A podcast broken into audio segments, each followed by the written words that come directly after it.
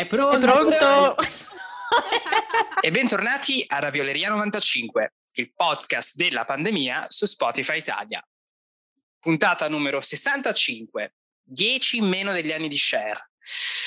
Sta tornando il freddo, la Ravioleria 95 è questa esperienza che si prova nelle diverse temperature, no? Uh, e mi, mi, mi fa quanto sorridere il fatto che io sono qua e sto per registrare la prima puntata con una stufetta perché inizia a far freddo in quel di Londra, perché diciamolo, facciamo un po' i complottisti, un po' la Greta Thunberg non ha ragione, perché sto, sto climate change ogni tanto non lo sentiamo perché le stagioni ci sono ancora. Ultime famo- parole famose perché tra dieci anni moriremo tutti, quindi eh, verrò cancelled, lo so a New York in questo momento eh, novembre, il giorno 9 di novembre ci sono 20 gradi, quindi forse Greta ha ragione. Un pochino che forse Greta ha ragione. Ecco. Sì, devo dire qua possiamo sempre contare sul fatto che farà freddo. Um, e sì, forse dovrebbe fare un pochino più freddo, però a me va bene così se non fa troppo troppo freddo.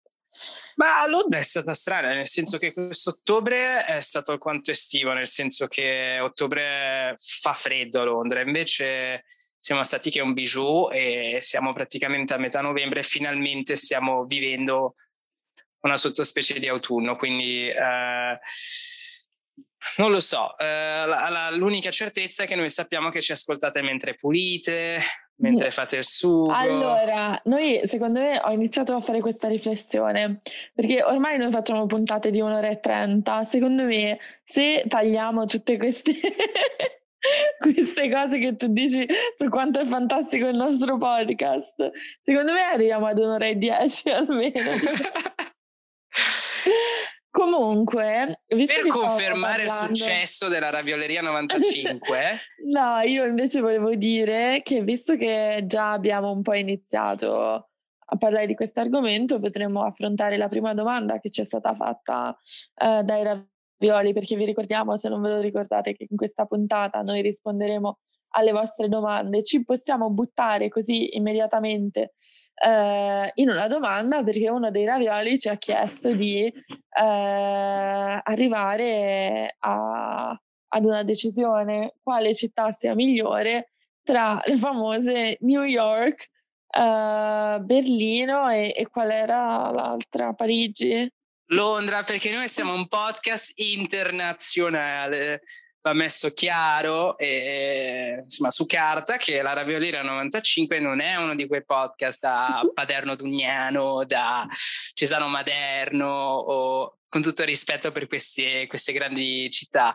Noi siamo un podcast serio, cioè nel senso abbiamo una corrispondente specializzata alla NYU in music business, poi abbiamo la corrispondente da, da Berlino che è una specializzanda in, in, cinematografia e poi ci sono io che boh, non so che cosa faccio ma ci sono. Una specializzanda sembra che io sia in Grey's Anatomy però nel reparto Adoro. un'esperta, un'esperta. di cardio cinematografia.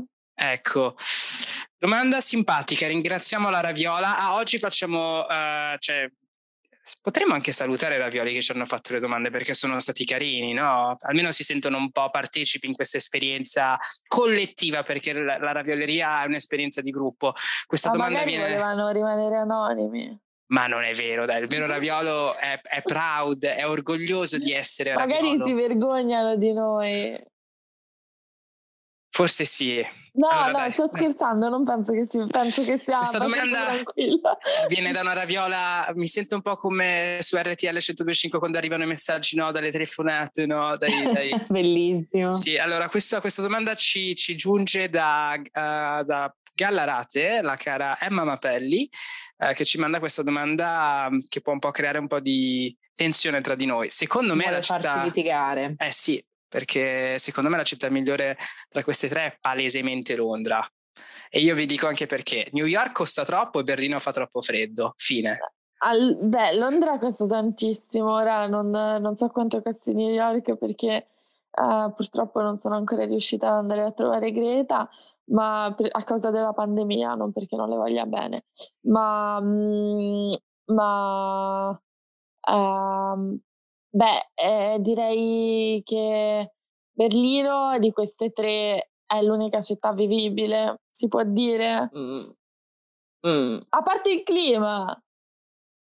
Mm. Che comunque fa freddo pure a New York e Londra. Sì, no, fa freddo anche qua. Um, a livello di, di, meteo, New York è l'unica che diciamo ha le stagioni più complete, secondo me.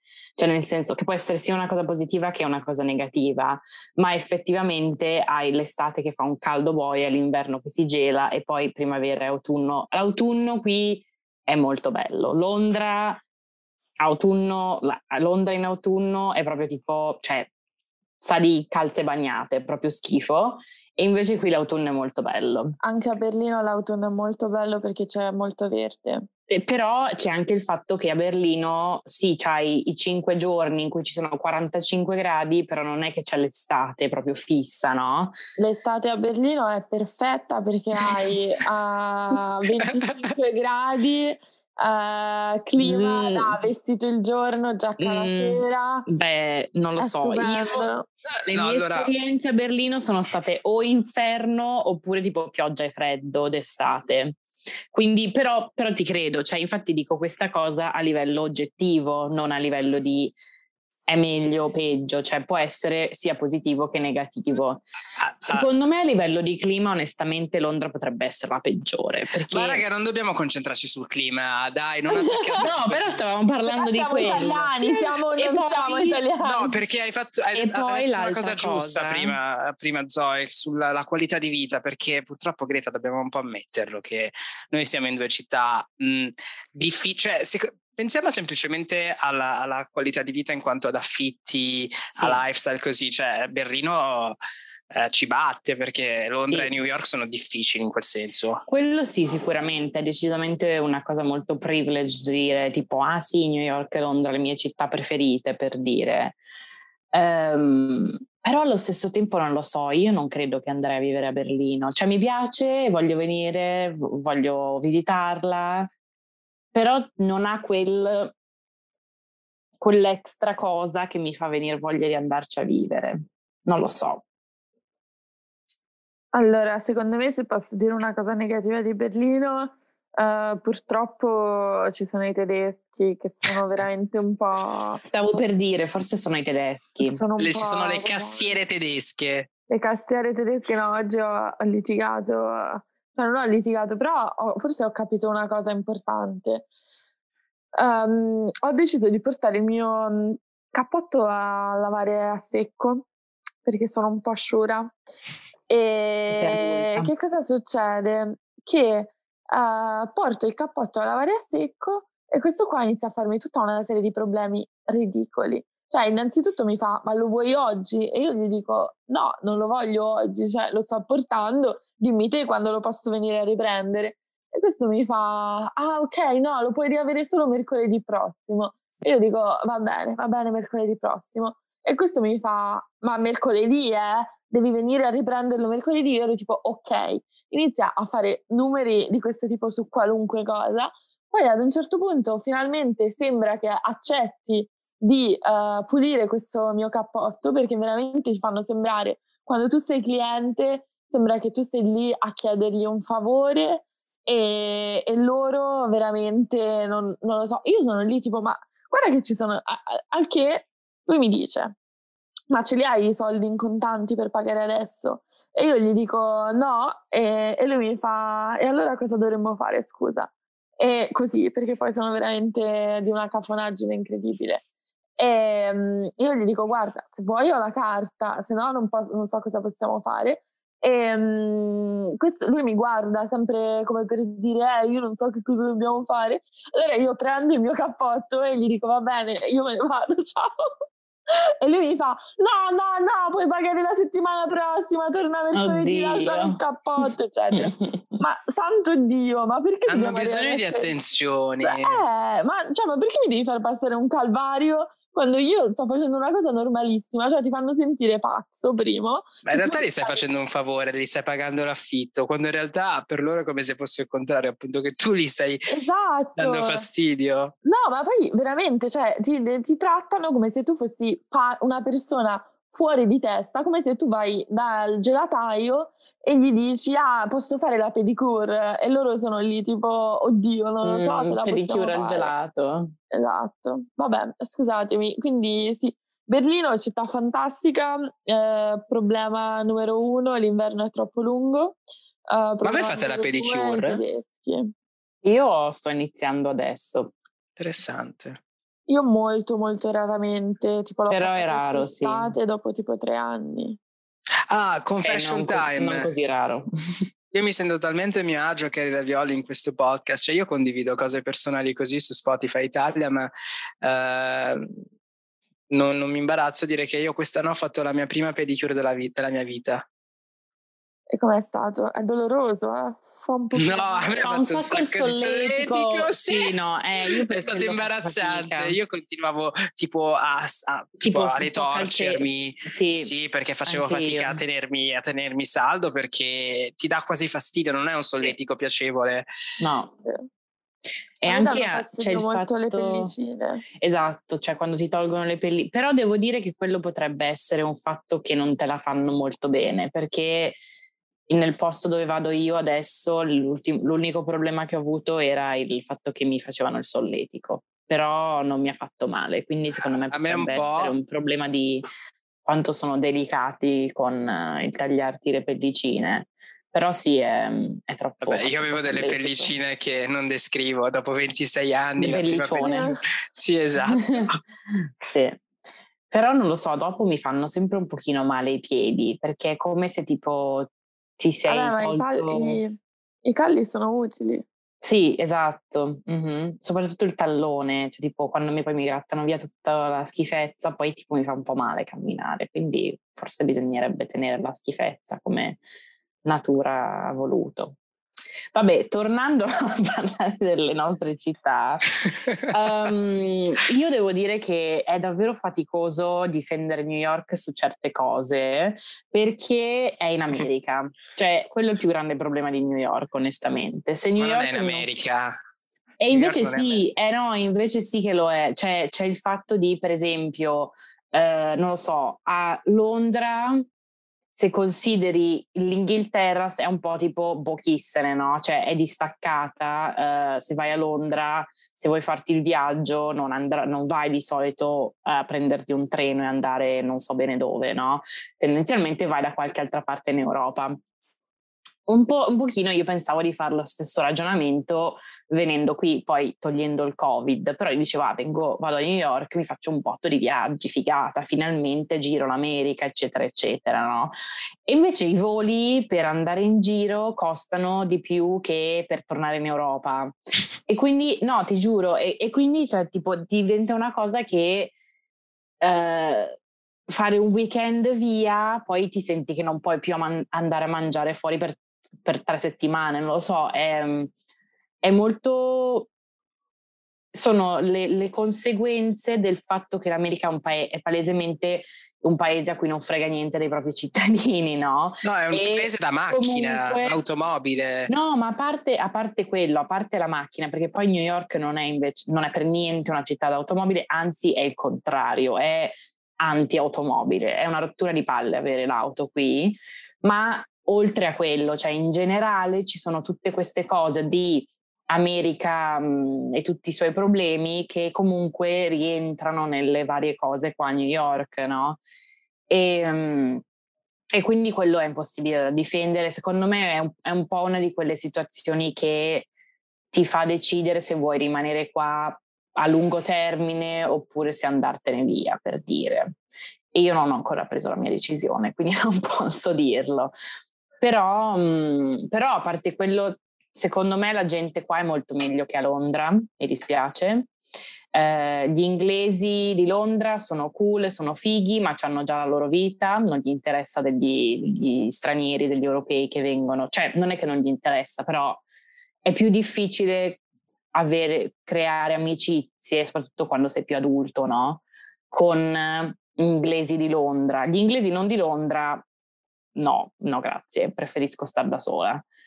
um, e quindi finisci a essere amico di o italiani, essendo italiana, o delle, tue stesse, delle persone da, del paese da cui vieni, no? tuoi cittadini, con cittadini, come si dice, oppure avere tipo un grande mix europeo, internazionale, che è una cosa molto bella, però allo stesso tempo a Londra c'è tanto questa separazione, no? Cioè tu puoi avere l'amico internazionale, però il, suo, il tuo amico internazionale ha i suoi amici del paese da cui viene, no? Quindi c'è sempre un po' questa tipo separazione, per la mia esperienza. Qui a New York non l'ho avuto per niente, cioè proprio, è, mu- è, stato molto molto più facile per me fare un grande gruppo di amici qua. Ma perché, scusami, anche ai perché, 5 anni. A, perché tu sei l'europea, secondo me, lì, nel senso eh, c'è una differenza sostanziale nel tipo di comunità eh, londinese eh, di italiani alla comunità di eh, europei a New York. Cioè, secondo me è quasi più, um, più fa- non più facile, più naturale, ma immaginare quello che stai descrivendo negli Stati Uniti o tipo in Australia, secondo me. Invece qua a Londra c'è talmente tanta influenza e ricambio tra Italia e Regno Unito che mm. è, è, praticamente impossibile uh, creare quello che sei riuscita a creare te qua, perché non, non hai il contesto di indipendenza che puoi trovare appunto così lontano. Sembra quasi che dipenda un po' anche dalle distanze questa cosa. Anche a Berlino sì. c'è una similarità con somiglianza con Londra in quel senso. Secondo me non così eh, tanto. Infatti volevo senso, dire. Nel senso che sì, cioè uh, ovviamente non, anzi eh, ci tengo proprio ad evitare, è successo delle volte quasi Uh, di sviluppare rapporti d'amicizia con tedeschi, ma uh, riesco sempre a evitarli, uh, eccetera. E, um, quello sicuramente succede poco. Um, però, um, boh, secondo me c'è una grande comunità internazionale in cui non, non c'è così tanto. Poi sì, ci sono magari proprio c'è proprio la comunità italiana um, che però è, è, un po' diverso, nel senso che non, non è tanto il gruppo di amici italiani, men- cioè ci sono ci sono delle persone, penso, sono abbastanza sicura, che vengono a Berlino e stanno solo con italiani e fanno tutte le cose che fai a Berlino con italiani, ma proprio che non, non spaziano particolarmente perché appunto c'è una grandissima comunità italiana, però al tempo stesso... Um, non è la norma. E sì, e poi c'è anche il fatto che cioè, gli italiani sono inseritissimi nel proprio tessuto della comunità internazionale, nel senso che se tu vai in tutti i bar fighi, i baristi sono sempre italiani, uh, molto molto spesso. Le Come Londra. Fighe le fanno gli italiani, nel senso gli eventi fighi sono organizzati da italiani, eccetera. Però poi a livello di amicizie così è tutto molto internazionale, non solo europeo. Uh, ma cioè, io ho tanti amici di tanti posti diversi. Un altro fattore da tenere in considerazione è anche eh, il motivo per cui si è in una città, cioè se si va a scoprire una città da studente, mh, mm, ovviamente il tuo giro di amici eh, si crea eh, intorno a quello, invece se entri in una di queste città da lavoratore, secondo me la cosa si può un po' complicare. Sì, eh, è un è un po' la fortuna anche quella di studiare nella città in cui poi vai a vivere perché ti crei quel giro di conoscenze che ti, ti, ti tieni vicino anche dopo aver studiato, insomma, cioè ti crei quella rete di connessioni che per un lavoratore non è così facile crearsi perché quando entri in un ufficio le persone con cui lavori non per forza sono della tua età, non sono le persone con cui hai voglia di insomma mh, mm, vivertela, eccetera, eccetera. Invece il fatto che nel contesto universitario sei tutti della stessa età fa una grandissima differenza perché eh, ti crei quel senso di casa quasi all'estero che è una grande fortuna. Io ho avuto questa fortuna. Mm, sì. sì. Um, non so Però sì, no, che altri aspetti. Credo assolutamente a quello che dice Greta, anche perché, cioè, avendo um, diversi amici americani qua, è proprio un modo diverso di relazionarsi al, alle persone e anche alla provenienza delle persone, che cioè, secondo me è, è molto differente rispetto a quella europea. Molto interessante questa cosa. Quindi Però... qual è la decisione? Vabbè, eh... non l'avremmo... Non l'avremmo... No, io ce l'ho, io ce l'ho, io ce l'ho. Posso? Sì. Girarsene tutte e tre. Allora, Londra in primavera, Berlino estate, estate New York autunno.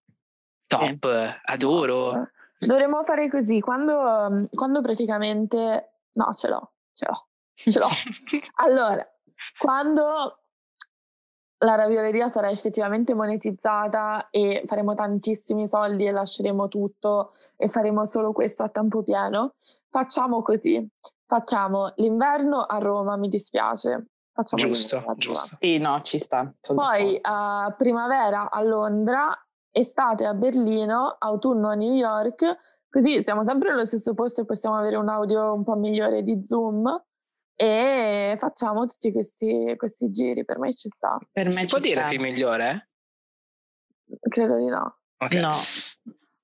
Però sì, mi sembra un'ottima idea e, e secondo me, non so come dire, i, si potrebbe anche tipo, scusatemi raga, vabbè niente, non avevo niente di importante da dire. No, ma non si sente. No, eh, non lo so, mi sono dimenticata cosa stavo dicendo. Questa la teniamo. Una cosa tipo che si potrebbe anche fare al contrario, però non ha più senso nella mia testa, quindi non importa niente. Ehm... Va bene. Bella domanda per, insomma, per iniziare questa iniziare puntata. Bene, esatto. sì. Grazie a Emma e direi di passare a una domanda che ci arriva da Berlino, ma io non so se Uh, la, la, persona vuole essere identificata. No, lei sceglie sempre di... Loro, loro!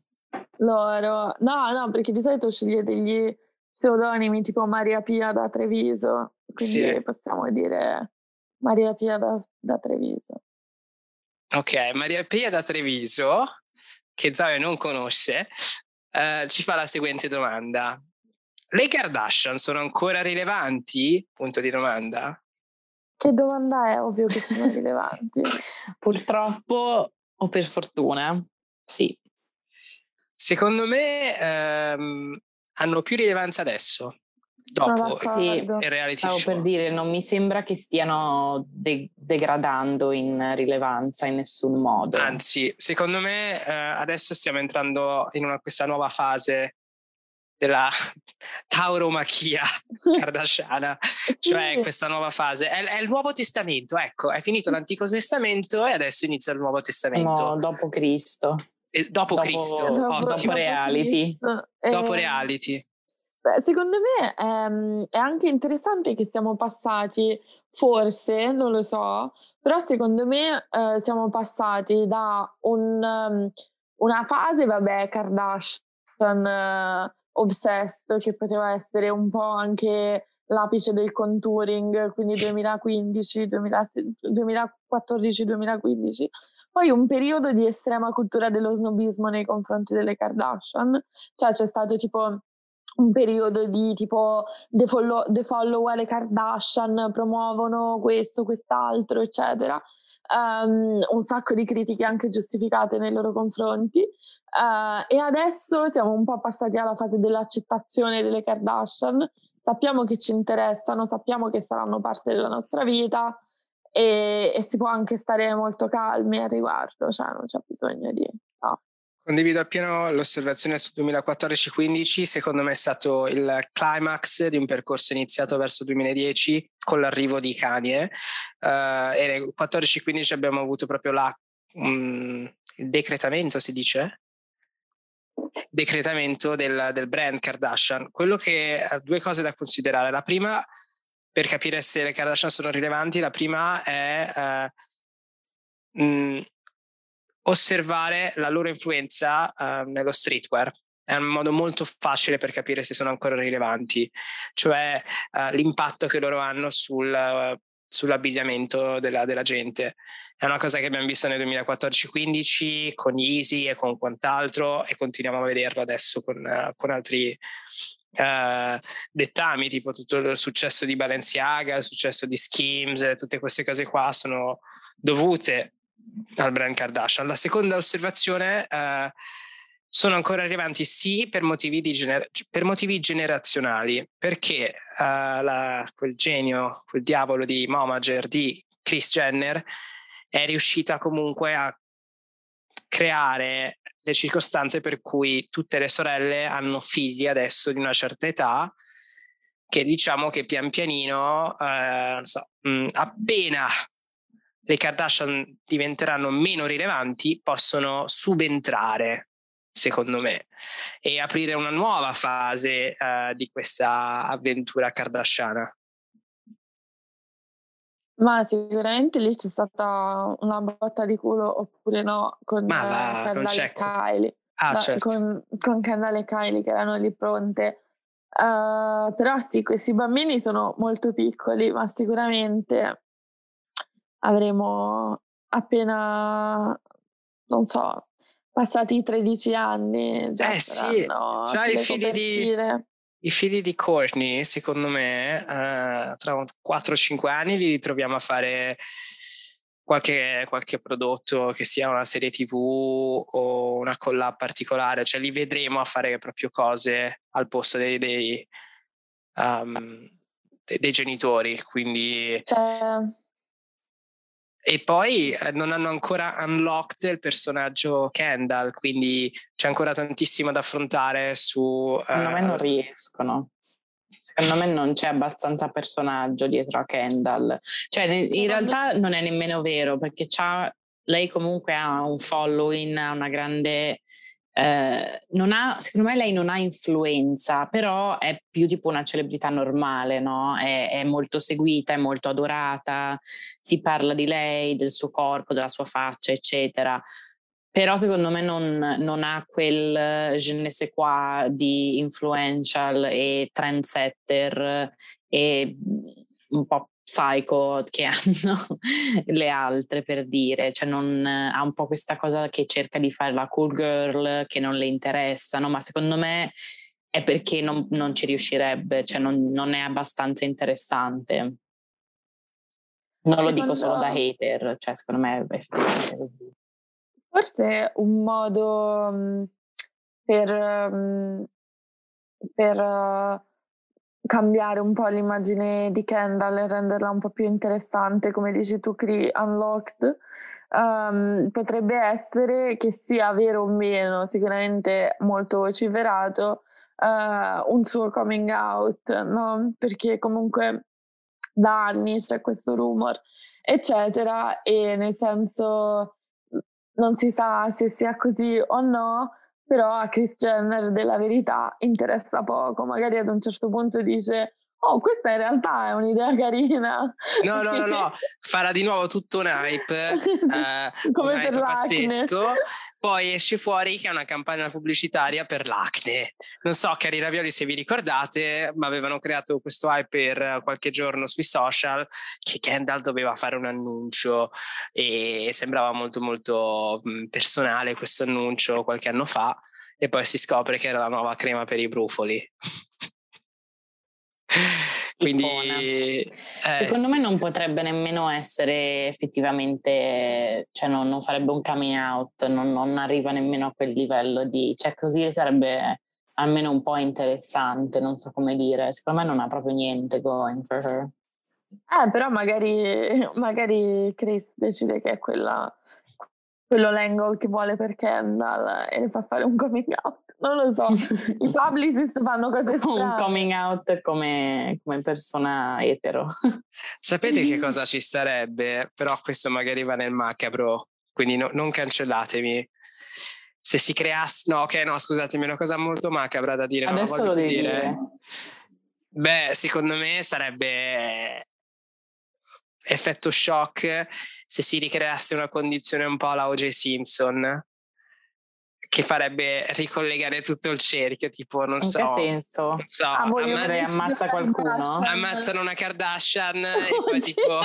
Cree! e, poi tipo... Allora, cioè... io devo dire... Allora, da una parte sei un mostro, dall'altra quanta televisione. Hai capito? Televisione. Cioè, dire, diretta Instagram invece della televisione e, e, e magari è O.J. Simpson lì che, che, passava, non lo so, cioè, pazzesco. C'è il momento della televisione del ventunesimo secolo. Sì, Secondo sì. me potrebbe essere magari più utile un crimine commesso da loro, cioè magari non una cosa seria come appunto un omicidio, no? Però un qualche tipo di cosa che appunto mh, mm, con cui riescono a non finire effettivamente in prigione, ma co- che riesce a creare abbastanza clamore, non clamore, che, che, mm, Kanye che ammazza un bambino. No, Ma no, dai, no, sapete cosa sarebbe secondo me molto carino? Una cosa tipo frode fiscale, Chris Jenner va in prigione sì. Martha Stewart. Sì. sì. esatto, perché poi Martha Stewart adesso è adorata, cioè io la amo, no? Mm-hmm. Da adesso che è bestie con Snoop Dogg, fanno tutte le cose tipo baking slash eh, marijuana, è, è stupendo. Quello no, ma mi piace tantissimo questa cosa di Chris che finisce in, in gattabuia. sì. E andiamo avanti. Uh, la prossima domanda ci viene dalla nostra ex collega della prima stagione, Laura Detta Monti di Monte Sacro, um, che ci fa una domanda che, boh, uh, rispondiamo in tre sillabe, che ci chiede, o con una sillaba, ci chiede Yolanda Adid è una persona orribile, tutti assieme, 3, 2, 1. Sì. Sì. Sì. Però uh, possiamo dire anche, Laura, ascolta l'episodio precedente a questo perché ne parliamo. Esatto. E, esatto. E quindi devi studiare. Però Laura ci ha fatto, ci teneva particolarmente anche ad un'altra domanda che ci ha posto due volte. Più di una volta. Più di una volta. E cioè lo scandalo uh, Maneskin vestiti come i cugini di campagna, che effettivamente è molto molto bello. E ehm, che bisogna dire? Direi che tutto quello che si poteva dire è stato memato, nel senso che è stata una grande occasione di meme. Ma io sono delusa, raga, perché io non ne so niente di questa cosa e voi non avete mandato niente. Cioè, allora, i Maneskin sono, sono, negli Stati Uniti. Ho uh, visto che sono motivi. a Vegas, ho visto che tour. hanno fatto una foto con Mick Jagger. Ma hanno partecipato hanno anche... aperto. Ah, ok. Hanno aperto il concerto, però con tempo sono anche passati a Los Angeles per la sfilata di Gucci, visto che sono anche testimonial di questa campagna, hanno partecipato, foto non foto, e eh, sono stati poi ripresi con, questa, con questo mh, outfit che avevano già riproposto i cugini di campagna tempo or sono. Sì, uh, non, non, esattamente lo stesso outfit, non quasi. Pro- No, era molto. Allora, non sono stati i cugini di campagna i primi a indossare la bandiera americana come vestiti, come, uh, come motivo loro, uh, dei loro capi di abbigliamento. Cioè, erano molto diversi. Comunque, secondo me era l'outfit che si sono messi per aprire per i Rolling Stone, quello a stelle e strisce. Però sì, i cugini di campagna hanno detto che i Maneskin continuano a copiare i loro outfit ma un po' di verità c'è, vi spiego perché. Perché il punto di congiunzione tra il punto di congiunzione tra queste due realtà è Alessandro Michele. Alessandro Michele che è lo ciclista di Gucci che uh, in più occasioni uh, fa riferimento a figure come cucini di campagna nella moda perché a qualche sfilata fa aveva invitato Renato Zero e tipo si ispira molto a quel genere di costume sul palcoscenico all'italiana, quella di Raffaella Carrà e sono certo che anche i cugini di campagna sono finiti su un mood board di Gucci e, e, per poi finire nel, uh, da un mood board al, al, al guardaroba dei Maneskin. Mm. Mm, yeah. Allora, non lo so, nel senso che cioè un, un abito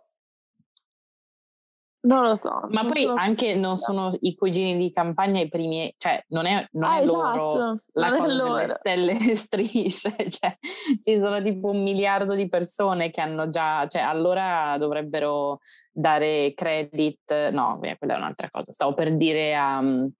Uh, Baby Spice, ma quella era la Union Jack. Vabbè, uh, non lo so, cioè allora non, non, saprei nemmeno a chi fare riferimento, ma mi sembra una di quelle cose tipo, oh mio Dio, questa persona qui si è fatta i capelli biondi, sta copiando Lady Gaga. Cioè, non è che Lady Gaga è la prima persona bionda al mondo e quindi eh, bisogna appunto dire che l'ha copiata. No? Cioè ci sono certe referenze che sì, sono palesi e si capisce benissimo che Uh, qualcuno ha cercato di fare tipo una cosa senza starci troppo a pensare, ha rubato da qualcun altro e poi retroactively dice oddio no, sì, era troppo la mia influence, no? Uh, questa mi sembra una di quelle situazioni di gli americani, no, di i maneskin da italiani suonano per la prima volta in America e si vestono da America, non lo so. Sì, sembrano tipo vestiti con i motivi un po' tipo Simone Biles, tipo sì, sì, esatto.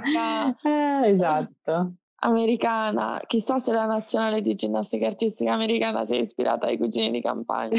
Questa è la vera domanda. Questa è la vera domanda, brava, brava Zoe. Prossima domanda, una domanda su uh, Marco, detto Zuckerberg, è una domanda che ci viene da Milano. Il caro Fabio Samene ci chiede che cosa ne pensiamo di Meta H Facebook che cambia nome per convincere tutti di non essere Satana. Io velocemente.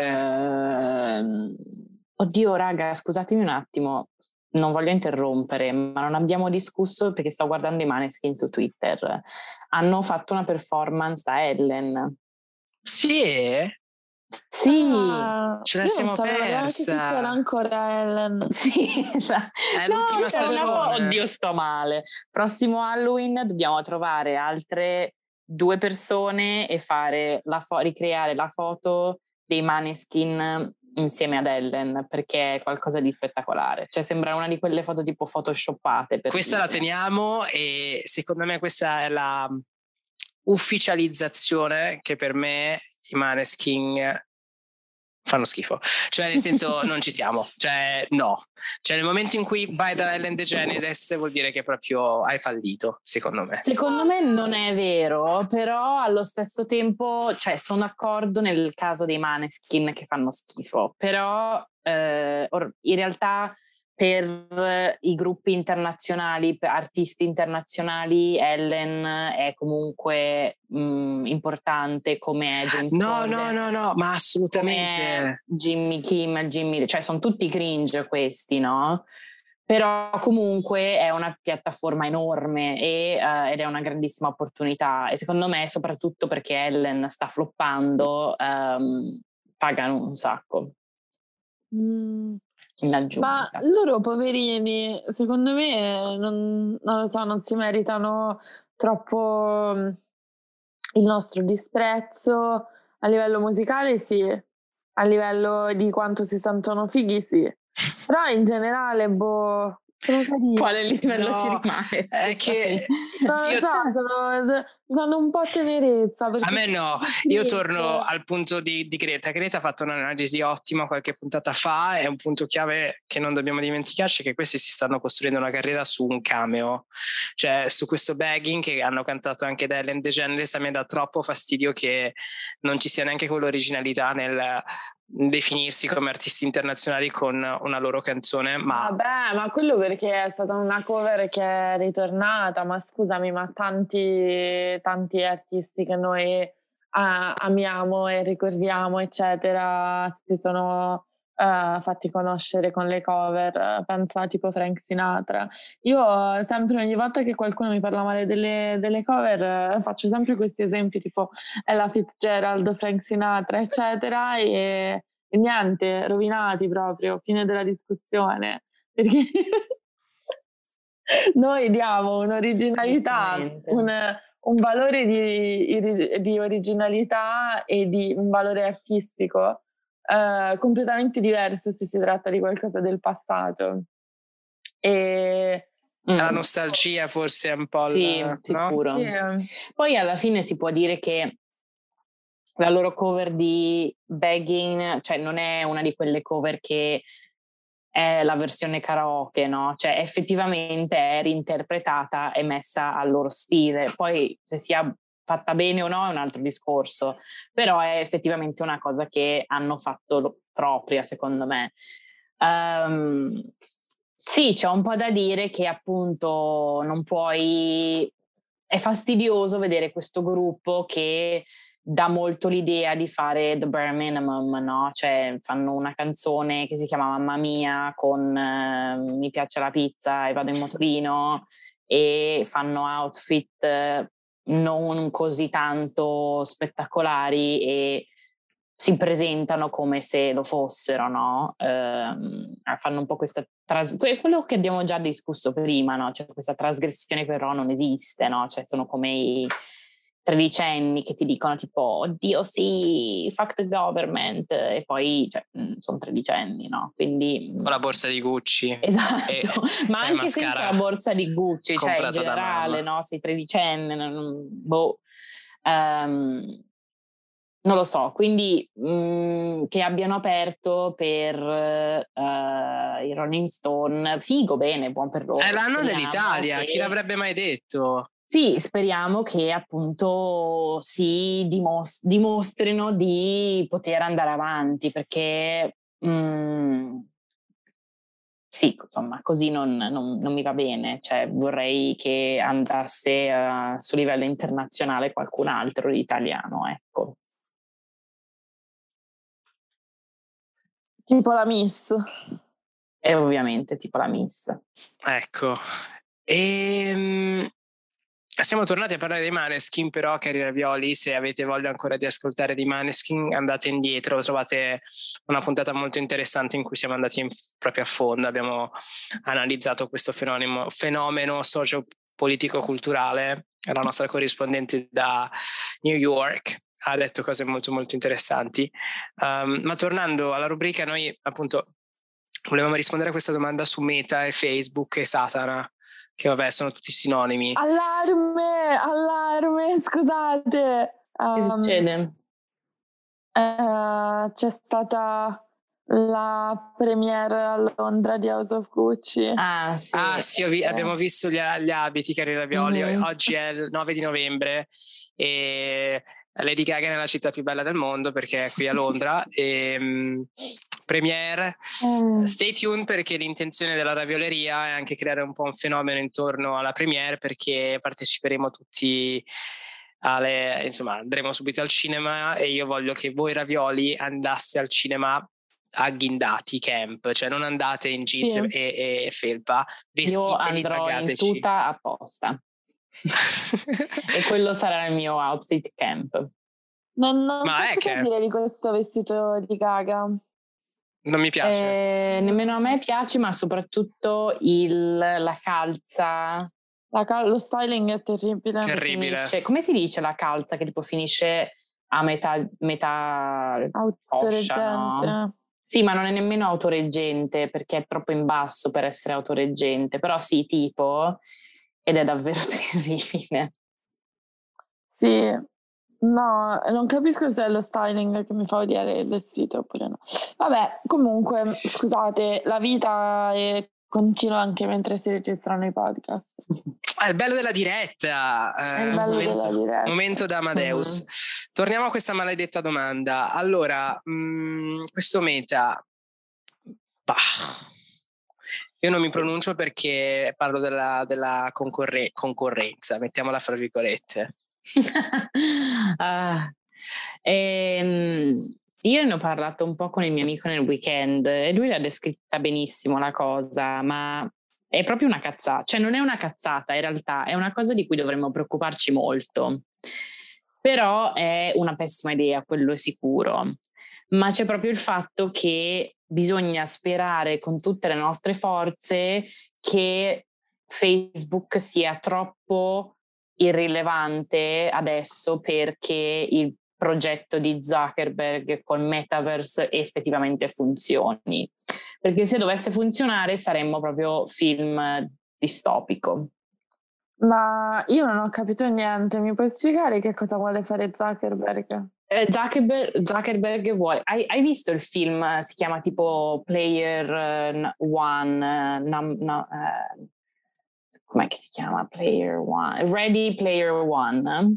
No. È un film del 2018 di Steven Spielberg che fa troppo ridere come cosa, però parla effettivamente e descrive esattamente l'idea un po' di quello che vorrebbe fare Zuck con questo metaverse, ma effettivamente quello di creare un universo uh, virtuale, no? Loro possiedono la compagnia Oculus, Oculus Rift, quella che fa mm, gli occhiali virtual reality, no?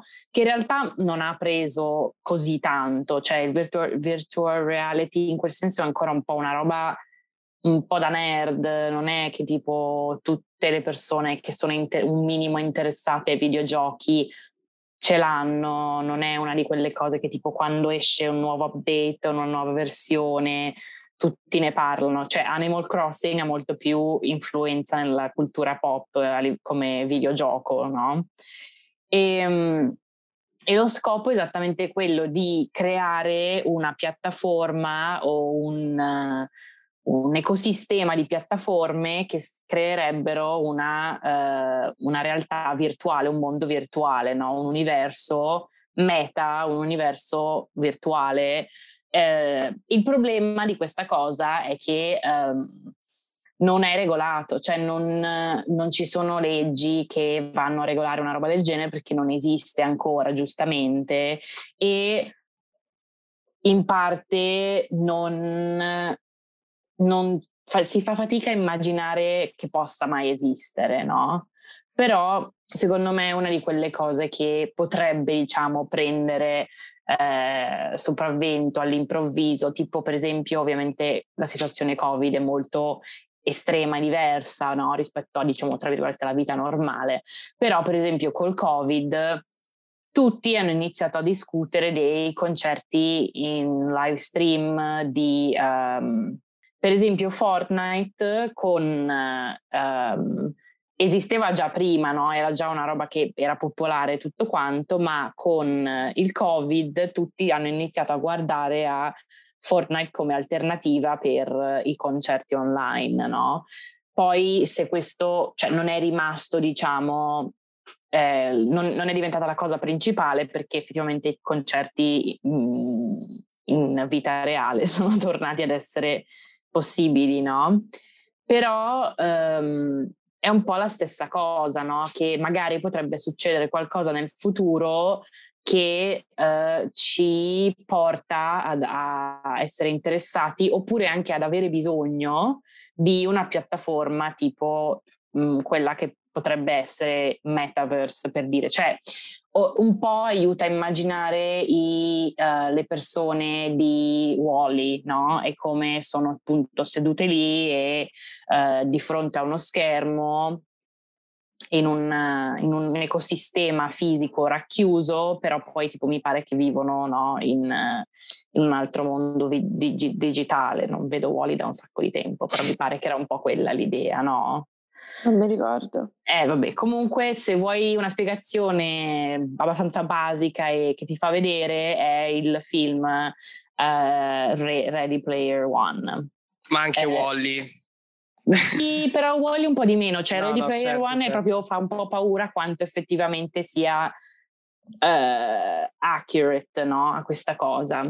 E, um, non lo so, io, io spero, spero solo che non possa mai diventare una cosa eh, che funziona. ecco, perché... No, perché questo, tu hai detto la parola giusta in questo caso, secondo me, che è la parola ecosistema. Cioè, Meta vuole essere un sistema che riesca a mm, portare assieme finalmente Facebook, WhatsApp, Instagram, Oculus, tutti. Cioè, fino all'altro ieri Facebook era il termine ombrello per tutte queste diverse entità, no? Invece adesso con Meta eh, si decreta un po' anche questa cosa del togliere l'attenzione via da Facebook, diciamo così, e permettere a tutti i tre grandi brand di coesistere in questo ecosistema sia di app, prodotti che già utilizziamo, che poi eh, verranno poi appunto implementati in una realtà virtuale. Cioè come se fosse, insomma, hanno, hanno Mark Zuckerberg ha creato adesso eh, le, le fondamenta per eh, distruggere l'umanità nei prossimi 20-30 anni. E io con questa frase potrei essere denunciato, mi scuso, questo, questo statement non è niente eh, riguardo il mio lavoro, bla bla bla bla bla, quindi non denunciatemi, ma questo è il mio pensiero personale. Mm. Sì, mi sembra piuttosto inquietante e um, il mio istinto di non informarmi su cosa stesse facendo Zuckerberg con questo meta si è rivelato un istinto vincente perché avrei preferito non sapere queste cose. Ma possiamo passare alla prossima domanda. A cui rispondiamo velocemente, anche questa da Fabio Samele che ci chiede se uh, Big Bird sia pro, se, se Big Bird Pro Vax è stato cancelled. Sì, è stato cancelled. Purtroppo Greta sta facendo pipì adesso perché lei è negli Stati Uniti. Uh, però mh, ho chiesto alla mia coinquilina e mi ha detto che in Sesame Street, che sono i Muppet, uh, hanno fatto questo episodio in cui Big Bird si è andato a vaccinare, tipo. Sì. E gli faceva male l'ala, una cosa del genere. Ha detto mi fa male l'ala, però sto bene non so come parli Big Bird.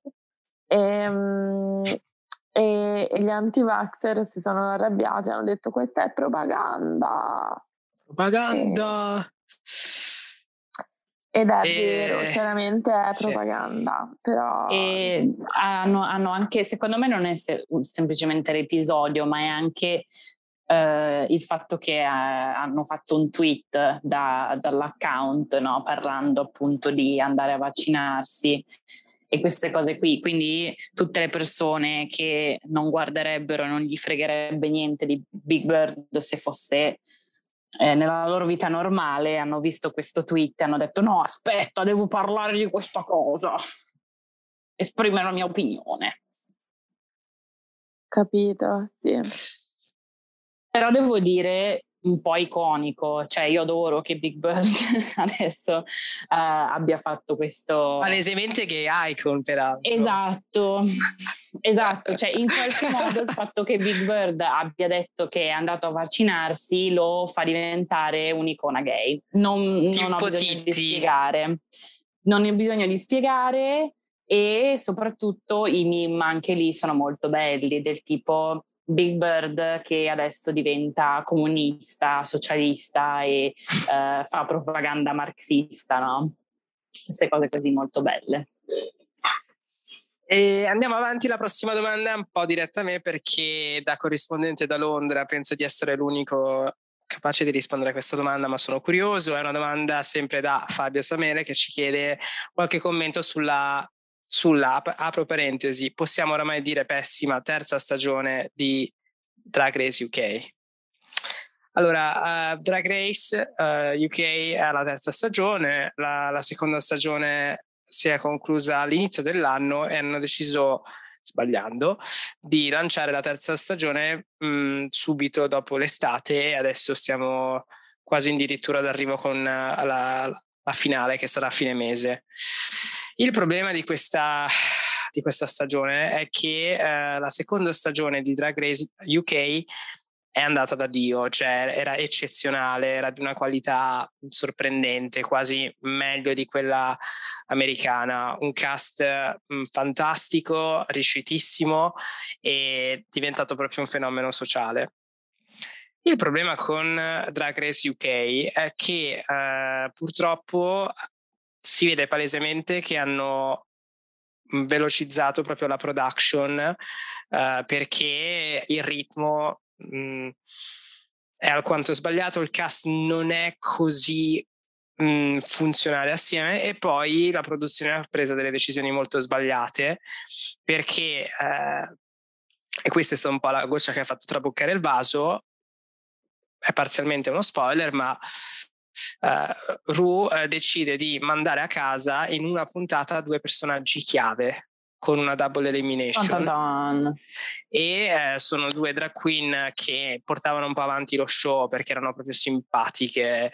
Uh, insomma, sapete quando vi, vi affezionate a certe, a certe queen, cioè diventa un po' anche il motivo per cui lo guardi più che la competizione. E quindi sono un po' rimaste un po' delle altre queen che sì, vanno bene, però pesante come decisione e poi si vede palesemente quanto lui cerchi di applicare uh, i canoni di bellezza e di estetica americana su un gusto di drag fortemente inglese, fortemente um, tradizionale sul teatro inglese, eccetera, eccetera, che non capisce, cioè lui non capisce uh, un certo tipo di fare drag che non è per forza femminile. Cioè, il bello della, della dell'arte del drag nel Regno Unito è che è molto più mh, camp, è molto più giocoso, um, non, non, non, presta troppa attenzione al, alla, al, al, trucco, ad esempio. E, invece l'arte drag americana ci tiene tantissimo all'estetica di, um, del trucco e del, eh, dell'abbigliamento, eccetera, eccetera. Invece, perché ci sono tanti modi di fare drag, ci sono le queen che sono specializzate, diciamo così, in trucco, altre in comedy, altre in ballo, musica, eccetera, eccetera. E eh, c'è chiaramente una, una, differenza culturale che abbiamo già notato nella prima e nella seconda stagione di Drag Race UK, ma soprattutto in questa perché um, ad esempio, e questo vi darà un po' l'idea, uh, una delle puntate chiave in qualsiasi stagione di Drag Race è Snatch Game, quando le queen devono interpretare, uh, devono recitare la parte di un personaggio. E, io non ho mai... Oh, scusami. No, vai. Pensavo mi stessi dicendo. Eh, io non ho mai capito questa cosa. Cioè, ci sono delle cose in Snatch Game che effettivamente mi hanno fatto molto ridere, però penso che sia tra le meno interessanti delle challenge varie che fanno. Non lo so, mi sembra no, che è la Snatch più Game pop. è la più pop. Snatch Game per i ravioli, quei pochi ravioli che non lo sapessero, è, è, è questa. Um, replica del format di questo quiz televisivo americano in cui ogni drag queen che partecipa, ogni um, drag queen in, in gara fa l'imitazione di qualcuno di famoso.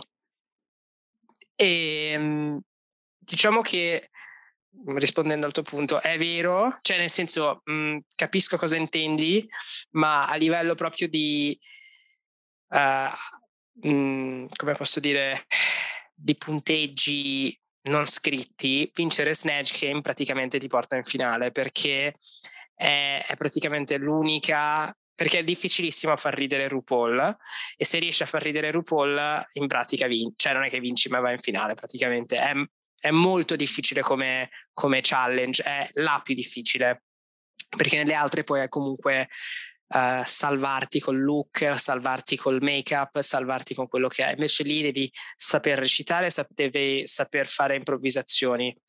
La cosa molto grave che è successa in questa edizione, che conferma appunto che è una stagione non molto bella, ogni queen uh, propone un personaggio da fare no? a RuPaul a inizio puntata e RuPaul uh, dà qualche indicazione su come farlo bene. Peccato che in questa edizione uh, praticamente mh, a più della metà delle queen RuPaul ha chiesto di cambiare personaggio Uh, erano tutti personaggi autenticamente inglesi della, della, cultura pop inglese, programmi televisivi inglesi e ha proposto a tutti di fare poi figure invece americane. Uh, un po' cliché, cliché ecco. Uh, e capisco perché l'ha fatto perché ovviamente anche a livello di business conviene proporre uno snatch game che viene compreso da tutto il mondo, ma vai a snaturare poi il processo proprio creativo e di teatro dietro certi momenti della, della serie tv, no? E a me non è piaciuta questa cosa che perché lui non li conosce, diceva no dai fai, fai, fammi XY. Quindi un peccato e mi domando se con la prossima stagione decideranno di fare come con Drag Race Canada, cioè quello di non includere RuPaul nel cast, cioè nella giuria, ma di lasciare spazio oh, a chi conosce la, l'arte drag in quel mercato. Quindi uh, quello spero, uh, mi auguro succeda se, se questo è quello di cui ci stiamo adesso uh, vedendo insomma sulla BBC perché è un peccato.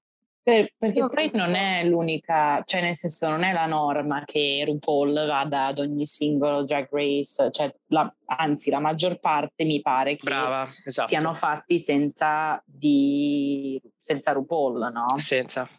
E io ho visto il primo episodio di quello spagnolo e mi è piaciuto tantissimo, tantissimo eh, proprio. Senza e RuPaul. Senza RuPaul e senza tutte un po' quelle americanate, drammatiche.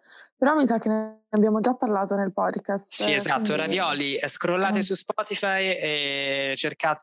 Abbiamo fatto tante puntate su drag. Andiamo Ormai avanti. abbiamo veramente parlato di tutto, ci avete chiesto un sacco di cose noi, di cui noi abbiamo già parlato, quindi grazie. Siamo tipo vostra madre, no? Quando eh, dice tipo non lo so, uh, mamma, questa cosa qui e, e tua madre ti dice ma guarda che te l'ho già detto, ti ho scritto l'altro giorno a proposito di questa cosa e tu sei tipo, Dio non lo so, oppure no, sai, tipo te l'avevo detto, eccetera. Questo siamo noi. Esattamente. E, um, andiamo avanti perché la um, prossima domanda è di nuovo sui Maneskin, l'abbiamo fatta. E il nostro caro ascoltatore dall'Arizona, perché cari Ravioli, noi siamo un podcast internazionale, abbiamo un carissimo Raviolo uh, che ci scrive da Phoenix, Arizona, come, come il tè freddo. Henrik che ci chiede uh, cos'è il meglio e il peggio della Spagna. Ma l'Andalusia è molto molto bella. Io non voglio esprimermi sulla Spagna perché penso che offenderei. Fa troppo caldo? No, è uno di quei paesi che secondo me cioè, è molto bello, mi è molto mi è piaciuto. Allora, eh, io sono stata a Madrid e a Barcellona, quindi palesemente sono un'esperta della Spagna e devo esprimere la mia opinione, cioè che è un paese molto bello, però eh, c'è qualcosa negli spagnoli che mi irrita e che mi dà fastidio e um, è uno di quei paesi che mi viene voglia di viaggiare con una mentalità della gente che non sa viaggiare, cioè zero in interazione con i locals.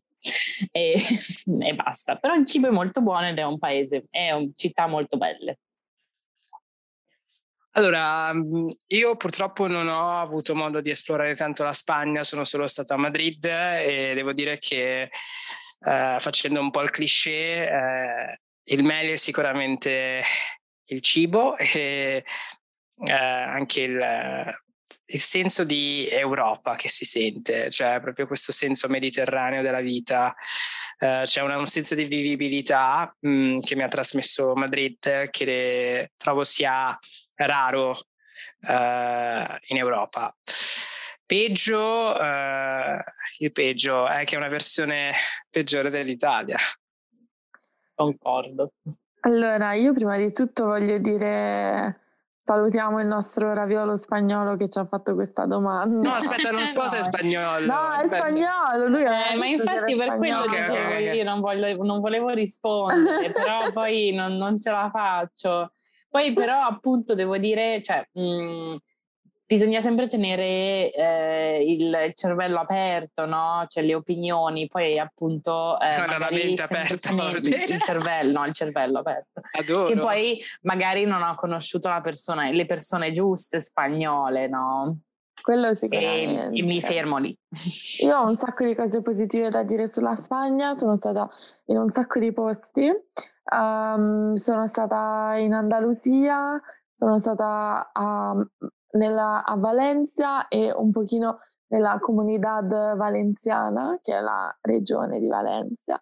Sono stata a Barcellona, sono stata a Calais in, in, in Costa Brava, che è veramente un posto di merda, è l'unico posto in Spagna che veramente mi ha fatto schifo. Um, poi sono stata a Madrid, fine, vabbè, però giretti li ho fatti, mi piace tantissimo, ci vorrei tantissimo tornare uh, presto. Mi piacerebbe... Allora, l'Andalusia per me è stato forse il viaggio più bello che abbia mai fatto a livello di posti veramente assurdo. Sì, eh? Bellissimo, Ma... bellissimo. Siviglia meravigliosa, Grenada, Cordoba, meraviglioso. Ma anche paesaggi, queste montagne violette, così, bellissimo. E, um, gli spagnoli sono simpatici, che dica Greta. Um, Mi dispiace. Non, è, non, è una versione, non è una versione peggiore dell'Italia. Dai. No, infatti scherzando. Eh, eh, non, io non, allora, il cibo non è che lo citerei come tra le cose più che mi piacciono di più della, della Spagna. Il meteo eccezionale, fa molto caldo d'estate però.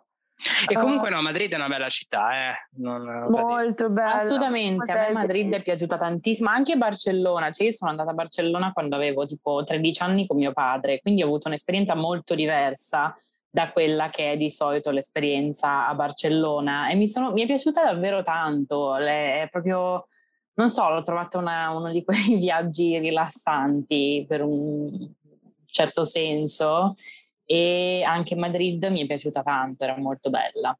Greta, Quindi... non sei cancelled in Spagna, stai tranquilla. no, ma lo sto dicendo, cioè, sinceramente, no? Sono, siamo, no. siamo tutti cancelled in Catalogna perché sì. abbiamo, stiamo continuando a fare Catalogna Erasure Um, Anche nei Paesi Baschi siamo cancel. Ma i Paesi Baschi non li abbiamo proprio nominati, però mi piacerebbe molto andare a Bilbao. Sì, anche Devo quanto ad arte, che... Bilbao mm. col Guggenheim deve essere veramente un bicho. Secondo me è un posto che dovrei tipo visitare molto di più, è un po' un peccato che appunto non, non abbia mai eh, visitato più delle, delle città, no?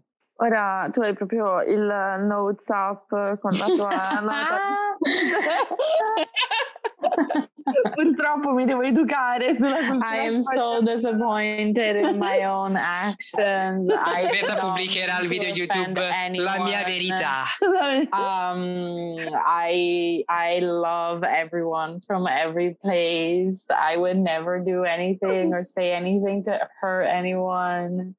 Um, I will take, I want to take responsibility, continua a parlare e non prende responsabilità. Esatto. I'm going to make a donation to... Mm-hmm, esatto. Vado ah, a donare i miei soldi a questa um, casa di moda che non ha assolutamente bisogno di donazioni, non so, niente. niente. Secondo me una cosa importante da dire della Spagna è che è molto interessante il fatto che abbiano scelto di avere un modello come primo ministro, cioè Pedro Sanchez è bellissimo. È io un, una volta... È un Renzi gnocco che ce l'ha fatta. Ma eh, io una volta proprio, cioè ho chiesto a degli spagnoli, ma mm, cioè il vostro primo ministro è veramente bello e loro mi hanno detto sì, tutti contenti. Cioè secondo me è, un, è fico avere, cioè come scelta, avere un primo ministro così bello. Forse... Secondo me sembra un po' Mr. Big, ha un qualcosa di Mr. Big quando sorride. Vabbè, gli piacerebbe a Mr. Big, possiamo dire. eh, magari quella è la soluzione, di mettere al eh, ma essere belli aiuta in politica, eh. Assolutamente, aiuta tantissimo a essere eh, belli in politica. T- talmente tanta gente bruttina in politica, cioè a questo punto mettiamo solo... Gente bruttina. non so quanto aiuti. Mm. Volevo trovare l'unica immagine in cui Pedro Sanchez era venuto male, sto utilizzando il computer di lavoro ma non sono riuscito, ho continuato a googolare Pedro Sanchez sweaty, nel senso che sta, una volta ha girato questa immagine di lui tipo in questa camicia bianca che poi era anche un po' un simbolo di una certa sinistra nel 2015, quando anche Renzi si metteva la camicia bianca e il jeans, e Pedro Sanchez è uno che suda tantissimo e ha questa cosa che eh, nei suoi comizi in cui è molto muy caloroso, si lascia andare e inizia a sudare, però appunto eh, gli dona anche quello a questo maledetto. E poi sembra molto alto, vediamo quanto è alto. Adesso le risorse umane mi manderanno un messaggio tipo perché hai cercato... Eccolo, è, è alto 1,90 m. Madonna. Mortacci. Cioè, Raga, sapete, no, ma sapete quanto è alto il, re, re Filippo? No. 1,97. Wow, non lo sapevo. E prima di Sunset c'era Rajoy, anche lui 1,90 m. Ah, li vanno a creare da qualche parte. Ma infatti, gli spagnoli non sono noti per. Ma infatti, per esatto. Zapatero 1,84.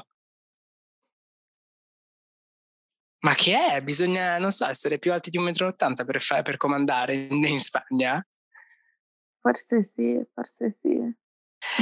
E dopo questa discussione geopolitica uh, giungiamo all'ultima domanda, cari Ravioli, perché in questa puntata abbiamo deciso di rispondere alle domande che ci avete inviato su Instagram. Nella parte 2, che è la puntata successiva, risponderemo alle domande che ci avete inviato su WhatsApp comunque fanno parte entrambe di Meta, quindi non preoccupatevi, siete tutte parte del, del, gioco malefico di Zuckerberg. Chi su WhatsApp, chi su Instagram. Greta è disgustata e ha ragione, ma la vita va così. Staremo tutti in un metaverso tra qualche anno, ci ritroveremo tutti lì con, con gli occhiali e ci saluteremo uh, nell'altro mondo. Facciamo insomma. Ravioleria 95 nel metaverso ci vestiamo da ravioli. E, um, ultima domanda uh, inviataci dalla Sicilia, penso, e qui mi scuso con Raviolo perché è un Raviolo che è un nostro fan uh, dal giorno 1, ma come avrete capito noi abbiamo talmente tanti mh, fan che ogni tanto ci perdiamo. Ma questa domanda viene da Alberto, eccolo qua, il nostro caro Alberto, il nostro raviolo dalla, dalla Sicilia ci chiede che cosa ne pensate del Bad Art Friend e qui Zoe ci illumina, o anche Greta penso, io non, ne so nulla. E allora, uh, Bad Art Friend era un articolo um, uscito, mi sembra, su The Cat o no, forse su New York Magazine, che è parte di The Cut, vabbè, comunque, cioè The Cut è parte di New York Magazine, non lo so, comunque su una di queste cose. Ed era praticamente questa storia eh, di, questa, mh, di queste due donne, eh, entrambe scrittrici, entrambe facenti parte di questo laboratorio di scrittura ad un livello medio-alto, direi, um, in cui praticamente um, una delle due um, ha, sviluppa questo sogno che è quello di donare un rene uh, senza um, uh, in circostanze che non siano quelle in cui doni il rene ad un familiare, per cui tu devi trovare una persona uh, cui, per cui il tuo rene vada bene, eccetera, e poi fare la, la, donazione dell'organo, che ovviamente è estremamente intrusiva perché poi rimani con un rene solo e non è qualcosa che solitamente le persone fanno. Um, che cosa succede? Uh, io cerco di, di, offrirvi una narrazione neutra, così poi mm, Greta già lo sa, uh, però così poi potete, potete insomma dire um, anche voi ravioli che cosa ne pensate. Um, che cosa succede? Che questa, questa, donna che ha donato il rene um, crea, mi sembra, un gruppo su Facebook per raccontare questa sua esperienza e si accorge uh, che non sta ricevendo like o messaggi da alcune persone che facenti parte di questo laboratorio di scrittura.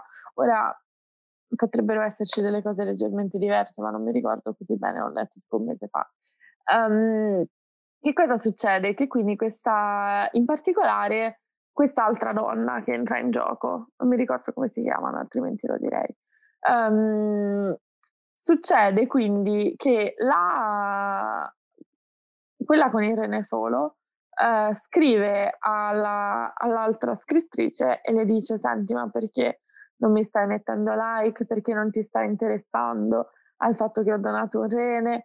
E iniziano ad avere queste conversazioni abbastanza assurde in cui questa qui è piuttosto passivo-aggressiva sulla questione del, eh, del fatto che non, non, le sta, non sta parlando, non le sta dicendo, insomma, sto cercando di essere neutra, um, non le sta dicendo cose sul fatto che ha, che ha fatto un trapianto di rene, non le, insomma, non, non sta prendendo atto del fatto.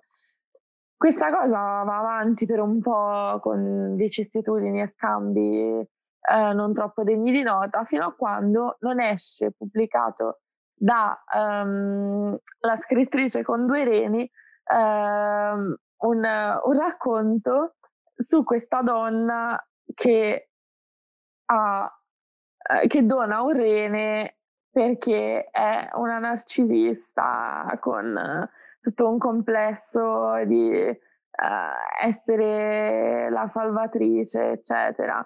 E tutta una storia mh, uh, legata anche alle origini della scrittrice, perché questa, questa donna bianca dona il rene ad una persona di colore e quindi in, diventa insomma tutta una storia che ha a che fare con il white savior complex eccetera e e cosa succede? Che quindi quella con un rene solo scopre questo racconto, rosica, l'altra scrittrice le dice guarda, sì, ok, magari mi posso pure essere stata ispirata dalla tua vicenda, ma questa è tutta una cosa che riguarda me, le mie origini, il mio rapporto uh, con questioni etniche, eccetera.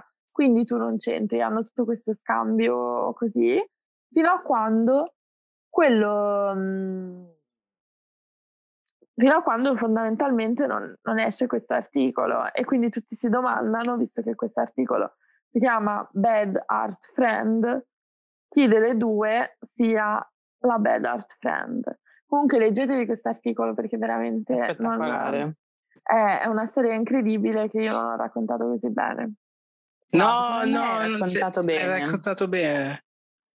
È, è una di, di quelle cose che faccio fatica, cioè sai quando tipo vedi la gente che racconta le loro storie online o tipo eh, su TikTok ovviamente ce ne sono un sacco di quelli che dicono tipo le loro peggiori esperienze con i clienti no, di vario tipo, se, se, se lavorano tipo ai, nei ristoranti o quello che è e tu sei lì, tipo che lo ascolti e poi ti fermi e dici no, aspetta, ma questo non può effettivamente essere successo a qualcuno. E quella storia qui, quella storia del Bad Art Friend mi fa lo stesso identico effetto, però allo stesso tempo è anche super credibile, cioè non metto in dubbio che sia una storia finta, non, non sono qui che dico tipo no, è tutto inventato, no?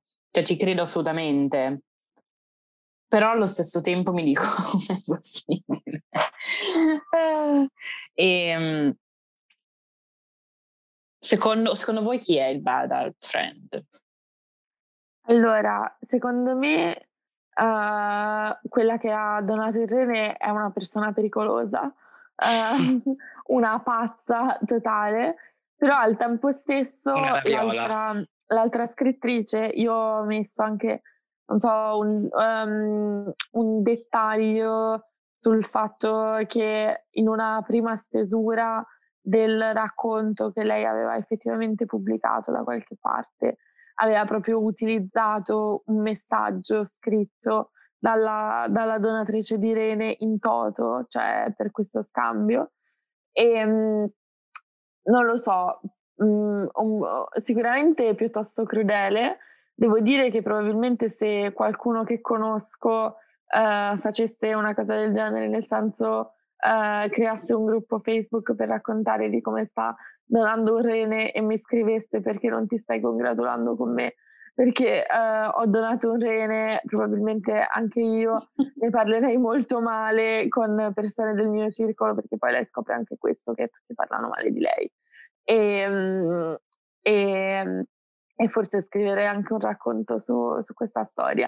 Quindi no, la, la, Bad Art Friend mi dispiace, ma è la pazza che ha donato il, il rene. Cioè, um, Concordo. Okay, sei buona, però sei, sei, una pazza totale. Però cioè, no, però no. Sei buona, sei narcisista.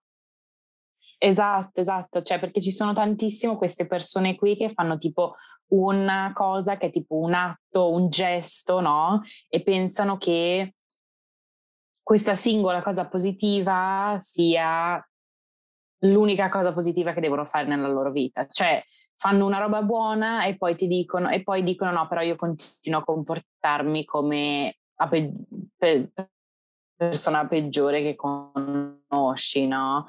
E la cosa più assurda di queste persone è appunto quando poi diventa una roba, tra virgolette, pubblica, oppure quando vengono a scoprire che la gente è stanca di loro, no? E, e tu sei tipo lì che ti dici, ma scusami, tu ti comporti in questa maniera e, pensi, e poi sei sorpreso che la gente tipo parla di te, di tipo, Dio, questa persona ha fatto questa cosa qui, no? Cioè, almeno devi essere un minimo self-aware, no? Che ti dici tipo, sì, però io sono una buona persona perché ho donato il rene, poi il resto, oh, vabbè, non importa, no? Però non puoi essere sorpreso. E poi allo stesso tempo mi dà l'impressione di vuoi che la gente parli di te, perché hai creato un, un gruppo Facebook per, des, per parlare, discutere di questa cosa buona che tra virgolette tu hai fatto e poi però si tipo, Dio no, perché la gente parla di me? Eh? Non capisco. Sono confusa.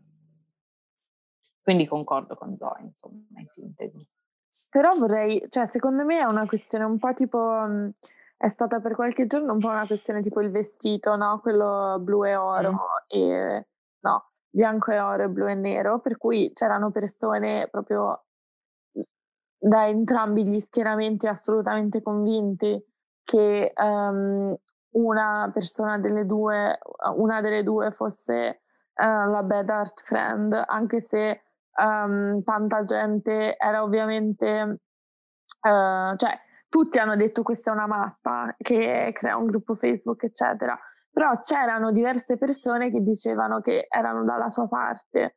E, e io vorrei un po' avere quella cosa come quando guardi il vestito per cui riesci fissandolo abbastanza a vedere i colori che non riesci a vedere. Cioè, se lo vedi bianco e oro e poi lo vedi e Riuscire a comprendere l'altro esatto, punto di vista. Esatto, perché forse poi sì. quando ci stavo proprio dentro e avevo letto tutto e avevo letto delle opinioni, ero riuscita a vederlo in quel modo, però in questo momento non riesco purtroppo ci saremmo dovuti preparare. Compiti per casa, nel senso che i ravioli possono, oltre che insomma, farsi un'idea così, anche leggerselo a questo punto, no? Tu che ne pensi, Cri? Che dici? Bah, eh, la parola chiave qui è appropriazione, che vabbè, noi poi siamo anche molto affezionati a questa parola, no? Perché abbiamo affrontato la culture appropriation più e più volte. E Mm, quando ho sentito di questa cosa ho pensato, non so perché, a Selena Gomez. Certo, perché la sua amica le ha donato il rene. Sì, esatto. Perché la sua... Mm-hmm, esatto. Eh, famosamente ha postato questa immagine Selena Gomez dopo che l'amica le ha donato il rene e per poi litigarci. Sì.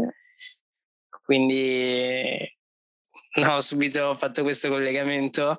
Beh, mi sembra giusto. Magari è lei l'art, eh... art friend. Oddio, questo sarebbe un momento top. Abbiamo fatto una scoperta. Oppure è tipo tutto pianificato di Hailey Baldwin per, um, come si dice, vendicarsi degli insulti ricevuti dalle Serenators al Met Gala quando l'hanno fatta piangere sul red carpet e si è dovuta mettere gli occhiali da sole mentre saliva le scale con uh, Justin Bieber.